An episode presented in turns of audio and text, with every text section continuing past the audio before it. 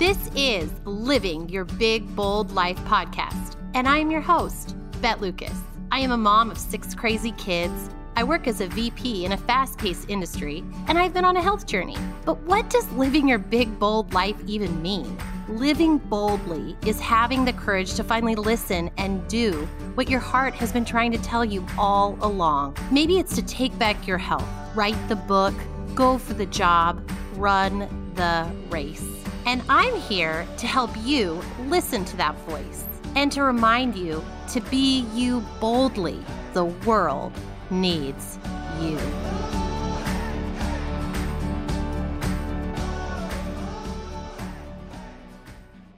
Hello, and welcome to Living Your Big Bold Life podcast. I am your host, Beth Lucas. Happy January, everybody. I know some of you are really excited for a new year, a new month, kind of a fresh start after the holiday season. Kind of getting back into some of your routines. Maybe some of you have set some goals or intentions for this month, this year. And then some of you are maybe a little bit like me. I kind of mourn the holidays being over. There are definitely some of us who are ready for January, and some of us who are like, oh, but December and November were so beautiful and fun and festive. I do kind of mourn going back to the routine because there is a part of me that loves the later nights and the later mornings and the sleepier days and some of the holiday gatherings with girlfriends and family. I love so much of that. And yet, there is a part of me, though, that is really ready for January. I always find I do some sort of a health challenge in January. And some people think, oh, you shouldn't do health challenges. You should just focus on the journey and the long term. Well, if you listen to my podcast, I completely agree with that concept. In fact, that was a huge, huge kind of turning point on my journey was when I stopped thinking about my health as a one week, two week thing and just started saying every single day, how can I make my health a priority? Now, it doesn't mean that your health has to be the top priority over your faith, your family, your friends, but it better dang well be pretty high up there because without your health being a priority, right, you don't have your health. And therefore, your faith, your family, and your friends, well, those relationships can suffer. I am still all about little challenges, though, and little kind of kickstarts on your health journey, especially if there are things that help you in the long run and teach you something about yourself. I'm also a big believer in kind of that fasting, feasting mentality or that indulging mentality, and then also kind of this refresh and restart. And I do think that I had a beautiful holiday season in many ways. I was able to see those that I loved and celebrate with them and have some more kind of cherished moments. But at the same time, by now, my body is like, hey, you're a little fluffy. And some people take offense when you talk like that. I'm sorry, I am. Maybe you want to use inflamed. Maybe you want to use that you've gained a few pounds. I'm using the word fluffy because that's how I feel. I don't know how else to describe it. So, I want to share with you a few things that I'm doing this month to kind of reset, restart, and kind of get back into some of my routines. It doesn't mean that I didn't appreciate that beautiful time of the holidays, but it is kind of time for me to say, hey, it's not all about celebrating 365 days a year. It's not all about the holidays 365 days a year, even though I wish it was. I don't know how many of you know this, but I am Catholic and we mm-hmm. believe Christmas starts on December 25th, but goes until January 5th. And that's Epiphany, when the wise men come bearing gifts to bring to the new baby Jesus. Well, I'm in line with it still being the Christmas season, but where I do think that I need to rein in that it doesn't mean I need to celebrate like it's the Christmas season when it comes to food and drink and not moving my body as much. Am I right? Maybe that's the gift I could give to baby Jesus. Dear baby Jesus, here is my gift of reprioritizing my health a little bit more because thank you for this time with family and friends. But you know what? It's time for my health to move up the list a little bit. And I feel like that's what we're all saying right now. I really appreciate those of you that have set a few goals for this month and intentions for this month. Now, I will tell you that if you're planning on doing some form of a pill or powder or juice cleanse, you know, I really hope that's not your choice. I'm not trying to be negative Nelly, but you guys, those don't work. They may work for a couple days, but they do not provide fat burning. They do not provide muscle gain. They do not provide anything that is on lab work that shows improved results. They likely don't help you get off medication long term. They're really a short term quick fix. So, again, I hope you're choosing some intentions for this month. I hope you're you're challenging yourself maybe in a few areas, but just be really cautious on anyone promising you a quick fix, anyone promising you that this thing that you buy can solve all your health issues. Because some of the best tools I have found on my health journey didn't cost me anything.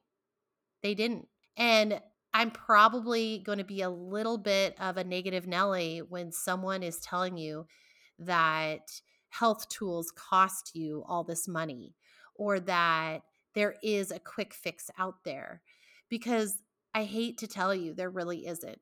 Before I get started sharing with you the things that I have chosen for the month of January, I do want to give you one other piece of advice.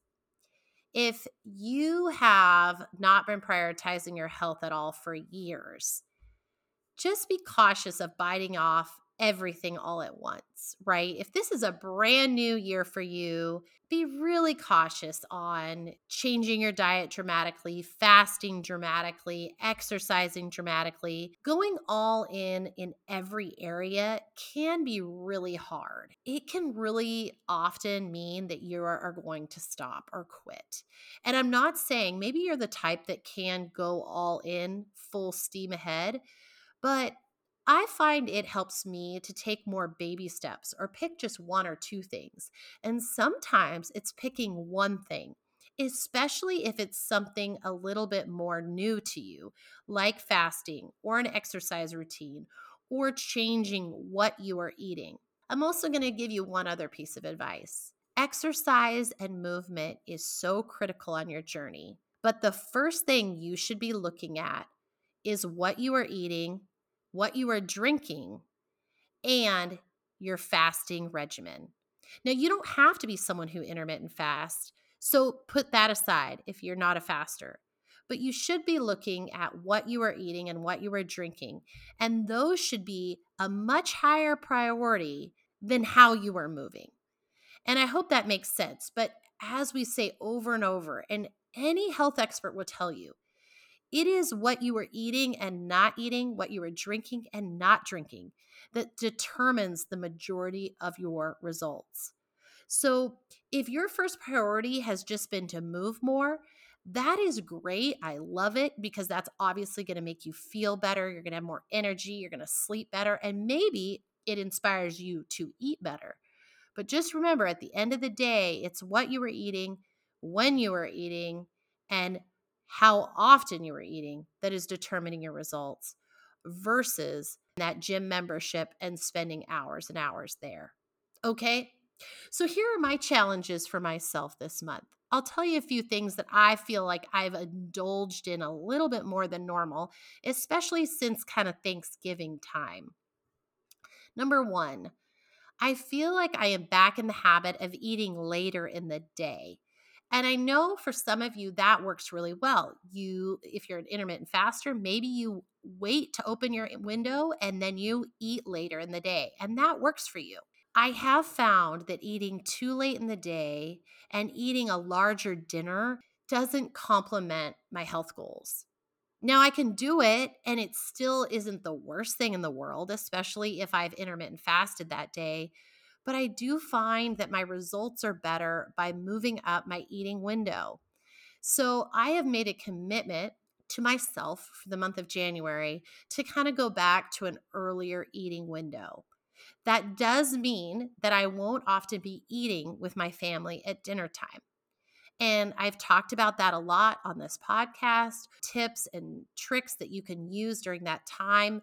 I usually always have some sort of a beverage like hot water, tea, or decaf coffee with me. And then I make it a priority to really extra engage with my children and family and serve them during this time. It has worked really well for me. And remember, if any of your kids ask why you are not eating, you can remind them that you had a bigger meal earlier in the day and that right now you're not hungry.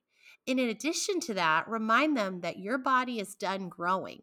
Their body needs to continue to grow, and therefore it needs more consistent, regular nourishment. Whereas as an adult, we don't need as much. And you know what? I keep it that simple. And that's worked well, even for my most inquisitive children. So I'm going to end my eating a little bit earlier in the day. Number two, oh my, this is a big one. So I drink black coffee when I am fasting. I believe that is what you are supposed to do when you are clean fasting. However, in my eating window, I was regularly, regularly going through the drive through coffee places. And I had kind of brought that back as a habit. I was also often going there after eating lunch. And even though that's okay, I didn't really need to do that. Now, I have improved over the years. I used to order a venti or a grande. I now order a tall or a short.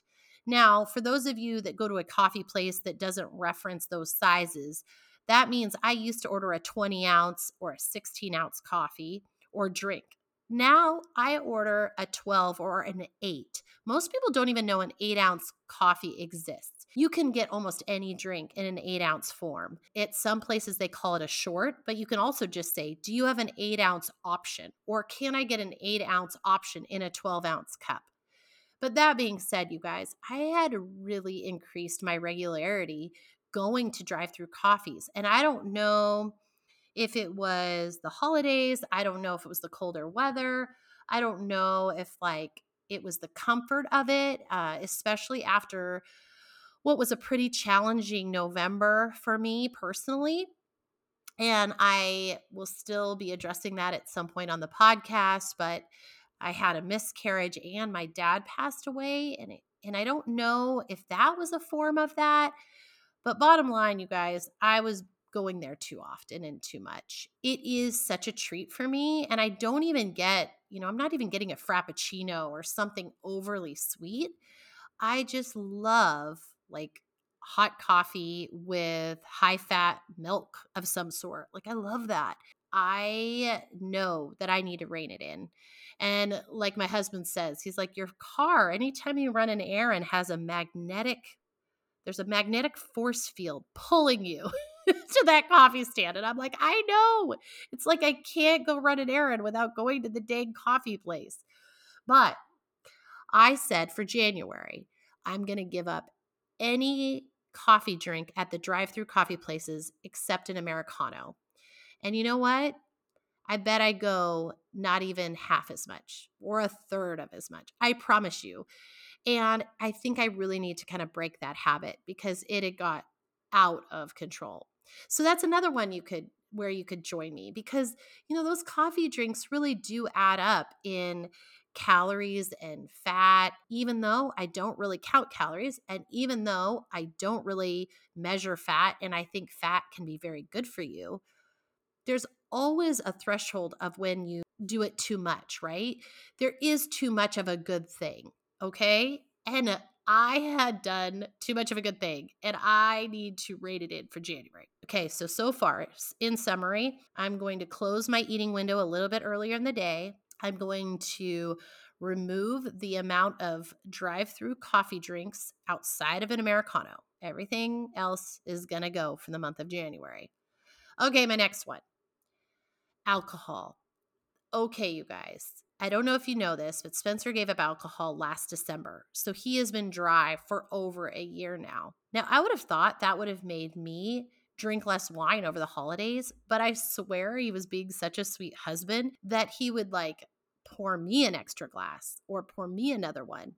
And then I made an extra effort this holiday season to make time for girlfriends. And we did a few dinner dates and nights out. I feel like I drank an extra glass of wine those nights or an extra beer those nights that I normally wouldn't have.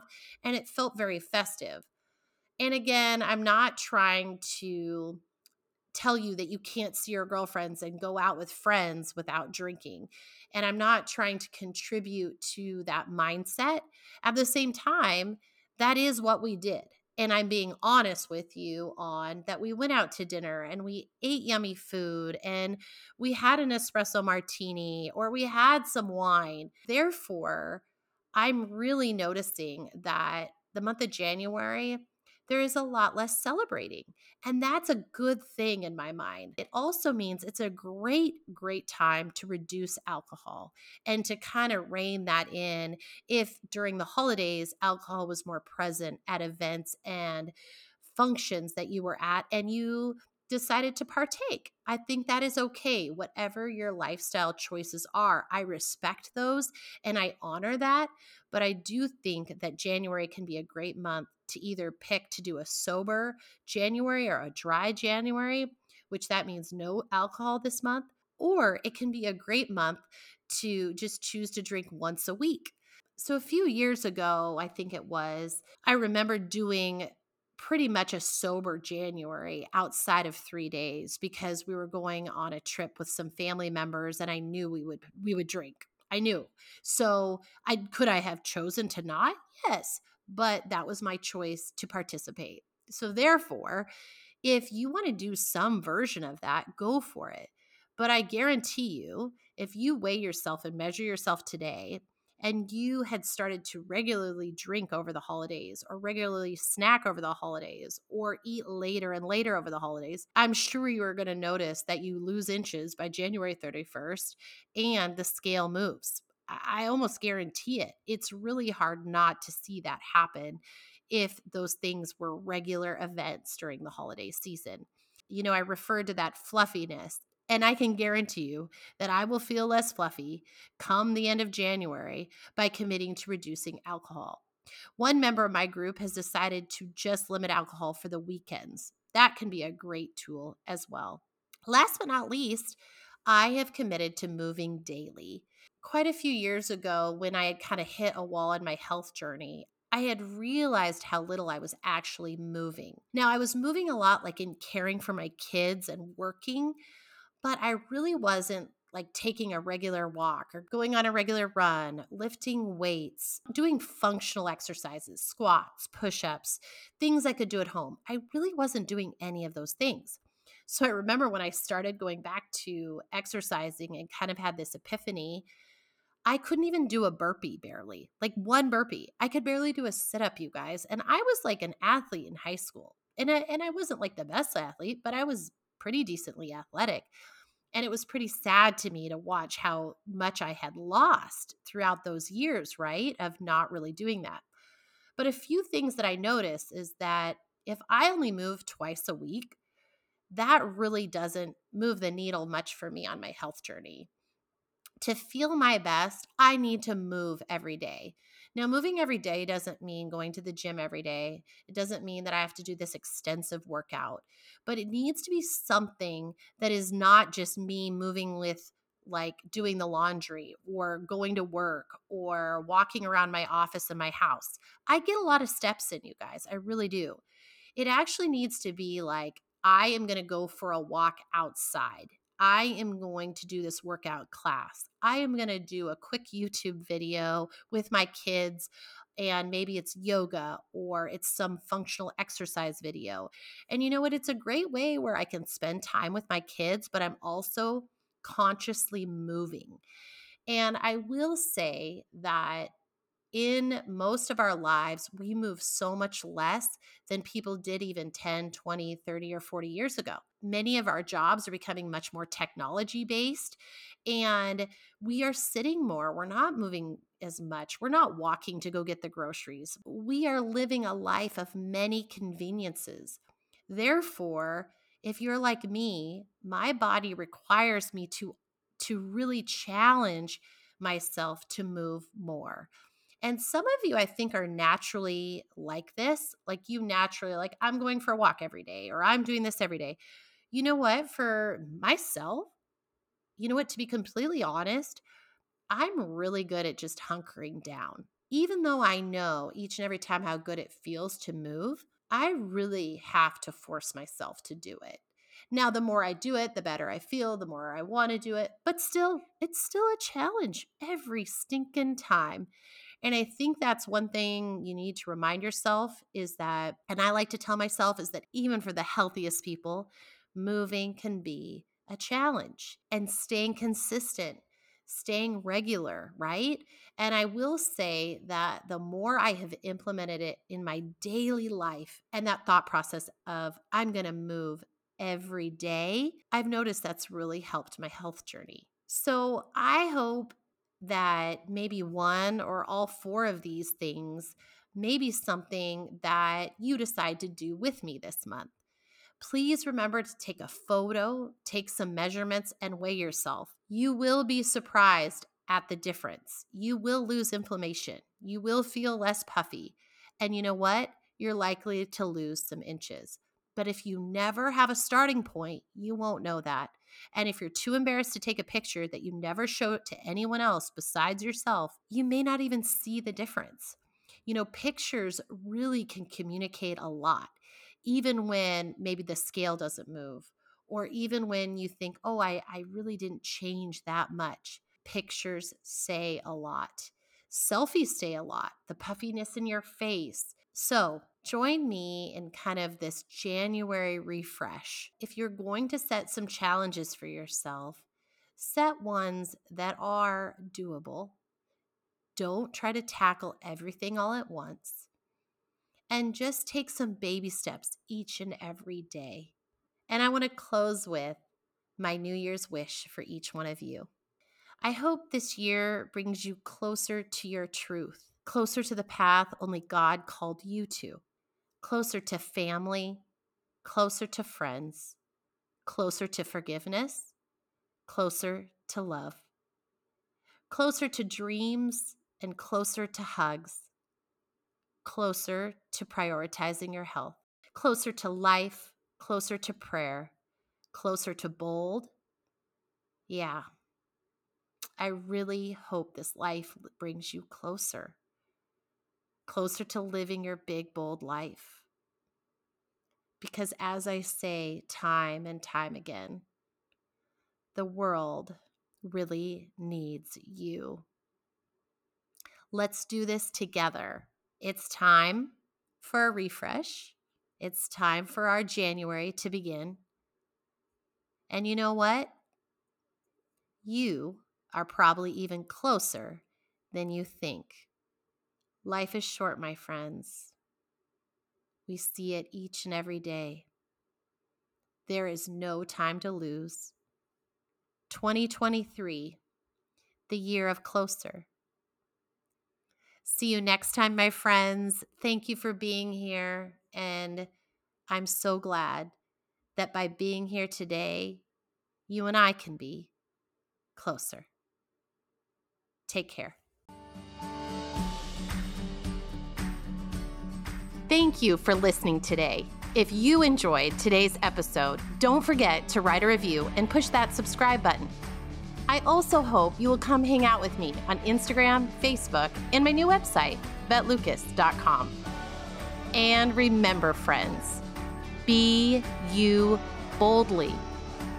The world needs you.